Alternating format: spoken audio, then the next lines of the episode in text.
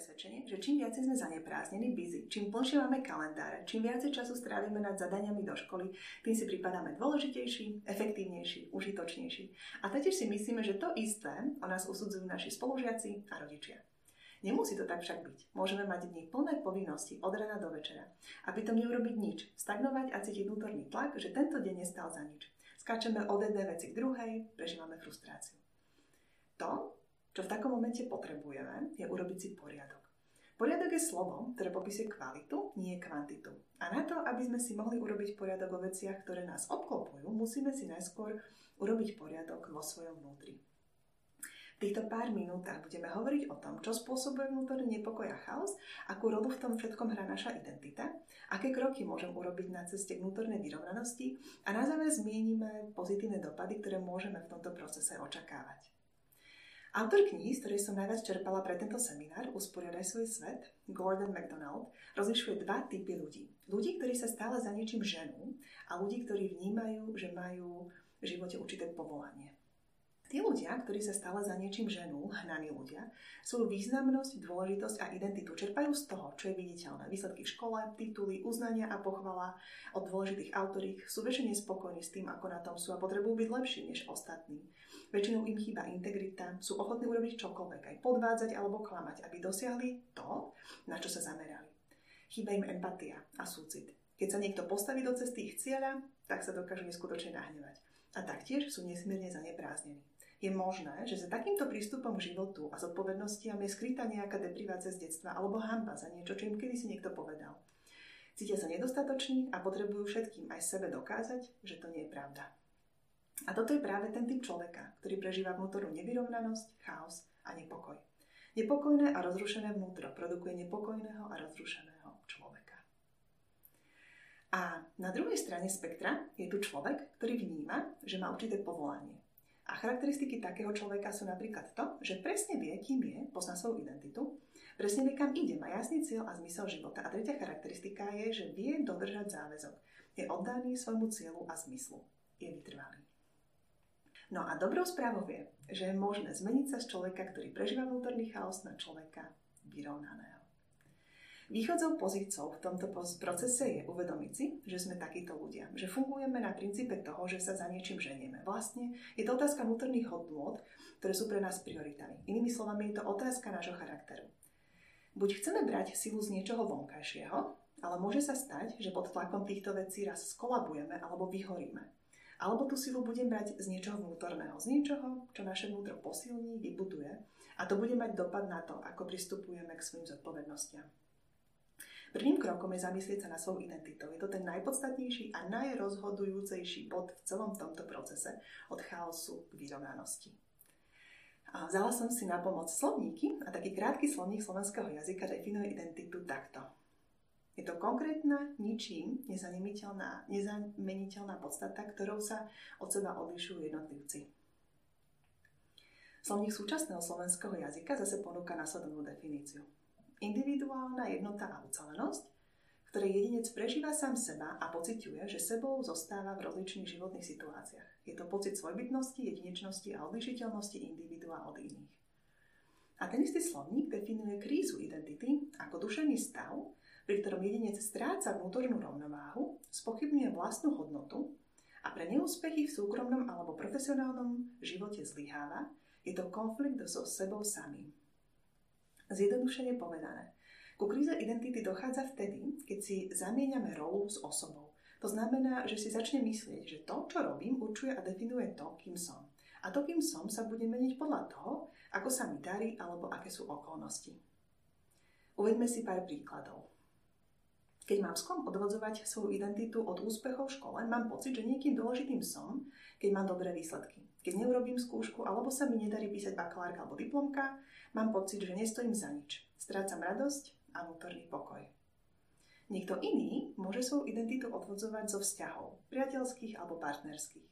Keď sa mi ale vzťah rozpadne, zrúdi sa mi svet alebo kamoš alebo kamoška sa odsťahuje z intráku alebo z privátu, prirodzene prestávame viacej spolu komunikovať a zrazu cítim sa nesvoja, rozrušená alebo rozrušený.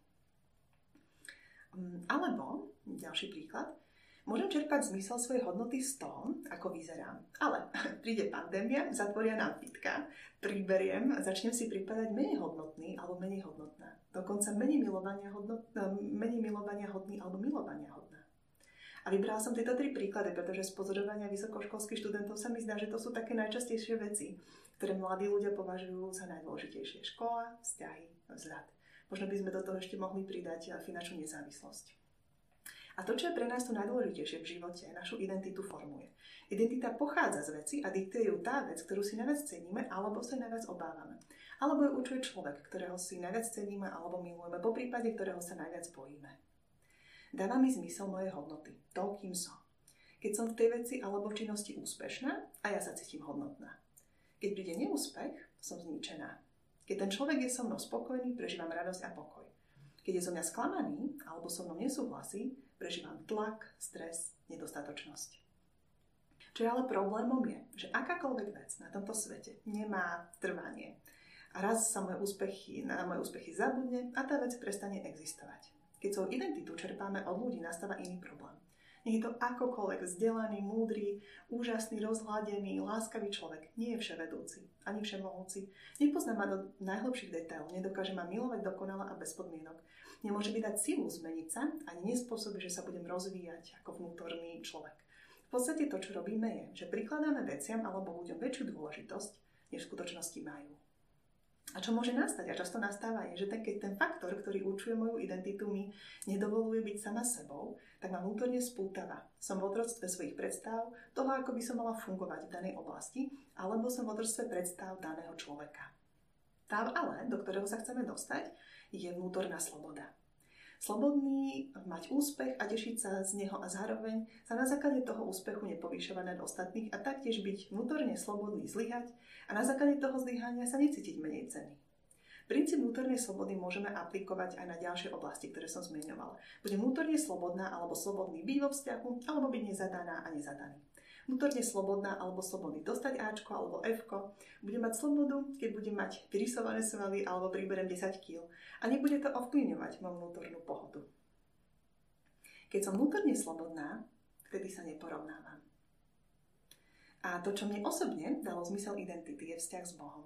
Keď som bola na strednej škole, potom ako som si čítala Bibliu, som sa dozvedela, že Boh ma miluje takú, aká som. A na to, aby ma miloval, sa nemusím zmeniť.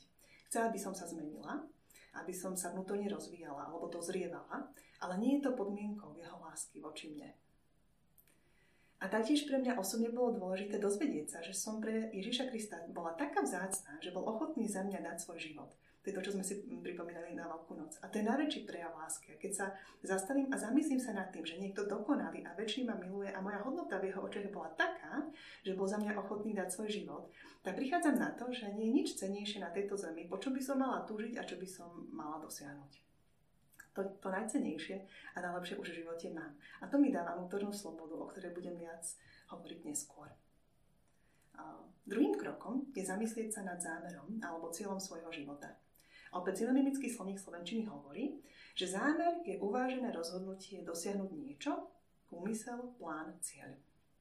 A cieľ zase definuje ako zmysel, ku ktorému smeruje istá činnosť. Je to ideálny stav, ktorý sa má dosiahnuť. Keď hovoríme o životnom zámere alebo cieli, je to cieľ pre ideálny alebo ideálny stav, pre ktorý sme boli stvorení. Uvedomujem si, že keď e, sme mladí, tak ešte nepremýšľame nad tým, čo by sme tu chceli po sebe zanechať na tejto zemi, ale je dobré sa občas nad tým zamyslieť. Prečo chcem žiť a kam chcem, aby smerovalo celkové úsilie môjho života. To ako rozoznáme, že sme pre niečo boli stvorení aj podľa svojich obdarovaní a zručností. Podľa toho, čo nachádzame hlbší zmysel. Väčšinou nachádzame najväčšie uspokojenie v tom, čo má prospech aj pre ostatných. Niektorí poznáte InLife a teda viete, že sme veriaci ľudia a osoba Ježiša Krista je pre nás zdrojom inšpirácie. Tak niečo málo o ňom. On mal veľmi jasne vytýčený cieľ svojho pôsobenia na Zemi. Zachrániť ľudstvo od následkov hriechu, ktorým je oddelenie od Boha.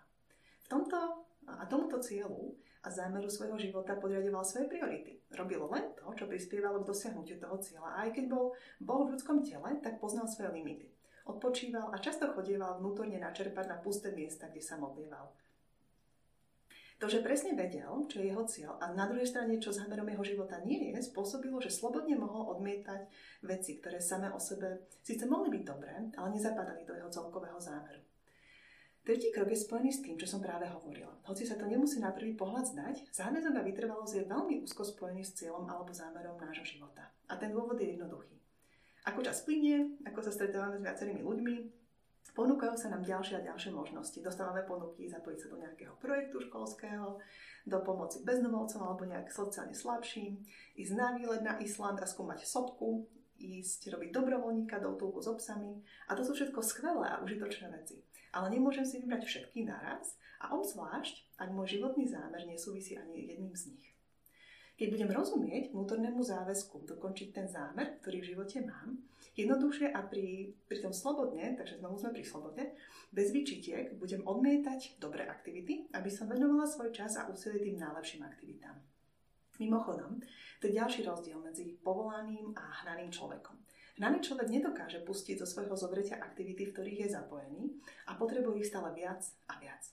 Človek vedomý si svojho povolania pustí tie aktivity, ktoré mu bránia v naplnení jeho životného zámeru. A konečne sa dostávame k tomu, že nám to všetko naznačuje, že to, čo je určujúce, je to, čo sa odohráva vnútri, nie to, koľko aktivity vyvinieme na vonok. Som presvedčená, že vnútri každého z nás je miesto, ktoré môžeme nazvať centrom, alebo srdcom, alebo dušou. Je to miesto, ktoré by sme mohli nazvať aj záhradou. Predstavme si, že tá záhrada je miestom pokoja, odpočinku, tichosti a spočinutia. Pre tých z vás, čo veríte v Boha, tak toto je to miesto, kde sa môžete s Bohom vnútorne stretnúť. Obrazne povedané, ak táto záhrada je zanedbaná, rastie tam burina, nie sú tam ostrihané kríky, alebo sme nepodevali kvety, keď bolo silné slnko, ak je v nej chaos, čiže ak v tom mojom najhlbšom vnútri je chaos, odrazí sa to na tom, ako vnímam svoju identitu, aké kroky robím, respektíve nerobím v dosiahnutí svojho zámeru a ako veľmi dokážem odmietať dobré ponuky a príležitosti, ktoré ale nie sú tými najlepšími. A naopak, ak v tejto záhrade mám poriadok, ak dokážem v tomto svojom najhlbšom vnútri spočinúť a byť pokojná, vytratí sa chaos a zmetok aj návonok. Vtedy viem, kým som, kam smerujem a dokážem odmietnúť to, čo nezapadá do zámeru môjho života. Je pre nás ťažké sa stíšiť, pretože si myslíme, že vtedy sme leniví. Ticho, samota, reflexia, premýšľanie a zhodnocovanie ale nie je lenivosť, neaktivita alebo neefektivita. Práve vtedy prichádzame na to, do čoho má zmysel investovať energiu a čas a do čoho nie. Práve vtedy nachádzame tú rovnováhu medzi tým, čo by sme chceli a čo potrebujeme urobiť. Existuje taký termín, sabatikal, ktorý pochádza z hebrejčiny zo slovička sabat, ktoré znamená oddych alebo odpočinok. A sabatikál praktikujú aj ľudia v sekulárnej sfére, šéfovia veľkých firiem, ktorí tým predchádzajú vyhoreniu. Raz som pozerala TED Talk s grafickým dizajnerom z New Yorku, Stefanom Zegmeistrom, ktorého grafické štúdio napríklad navrhovalo obal albumu pre Rolling Stones. Hoci nie je duchovne založeným človekom, a každých 7 rokov odíde na rok niekam na nejaký pustý ostrov alebo proste nejaký postrov a premýšľa. A z týchto sabatiklov potom pochádza veľa úspešných nápadov a návrhov, ktoré jeho štúdio potom aj zrealizovalo. A aj keď bežný mladý človek e, si nemôže dovoliť na rok odísť niekam na Bahami a reflektovať, tak určite si môžeme vyhradiť pár hodín do týždňa, kde sa budeme zamýšľať napríklad nad týmito oblastiami. Poprvé, čo určuje moju identitu? Čo alebo kto chcem, aby určoval moju identitu? Po druhé, ako by som definovala svoj životný cieľ a zámer? A po tretie, čomu som tento týždeň ochotná povedať nie, aby som smerovala k svojmu životnému zámeru? Keď budem mať tieto vnútorné oblasti vyriešené, bude to mať vplyv na vonkajšie ovoce môjho života. Zmením len pár charakteristík, ktoré v tomto prípade môžeme očakávať. Je to spomínaná vnútorná vyrovnanosť a vnútorná sloboda. Pokoj. Odídu výčitky svedomia a pocit viny. Budem prežívať hlbokú vnútornú radosť názdory okolnostiam a neúspechom. Budem mať kvalitnejšie priateľstva, keďže s vyrovnanými ľuďmi ostatní radi trávia čas, radi sa im zdôverujú. A pre tých, ktorí veria v Boha, platí, že vtedy budeme lepšie vnímať, kam nás Boh vedie a čo nám chce povedať. A na úplný záver by som rada zdôraznila slovičko, ktoré som niekoľkokrát použila. Je to slovo proces. Nečakajme, že sa nám zmení život zo dňa na deň, aj keď e, sa na tú tému zameriame. Chce to čas a to je v poriadku. Zmena musí prebiehať v čase. Ale dôležité je začať. Tak sebe aj tebe prajem, aby sme vedeli, kým v skutočnosti sme, prečo sme boli stvorení a aby sme čerpali z toho správneho zdroja v naplňovaní svojho životného zámeru. Maj sa krásne, prajem všetko dobré a ahoj.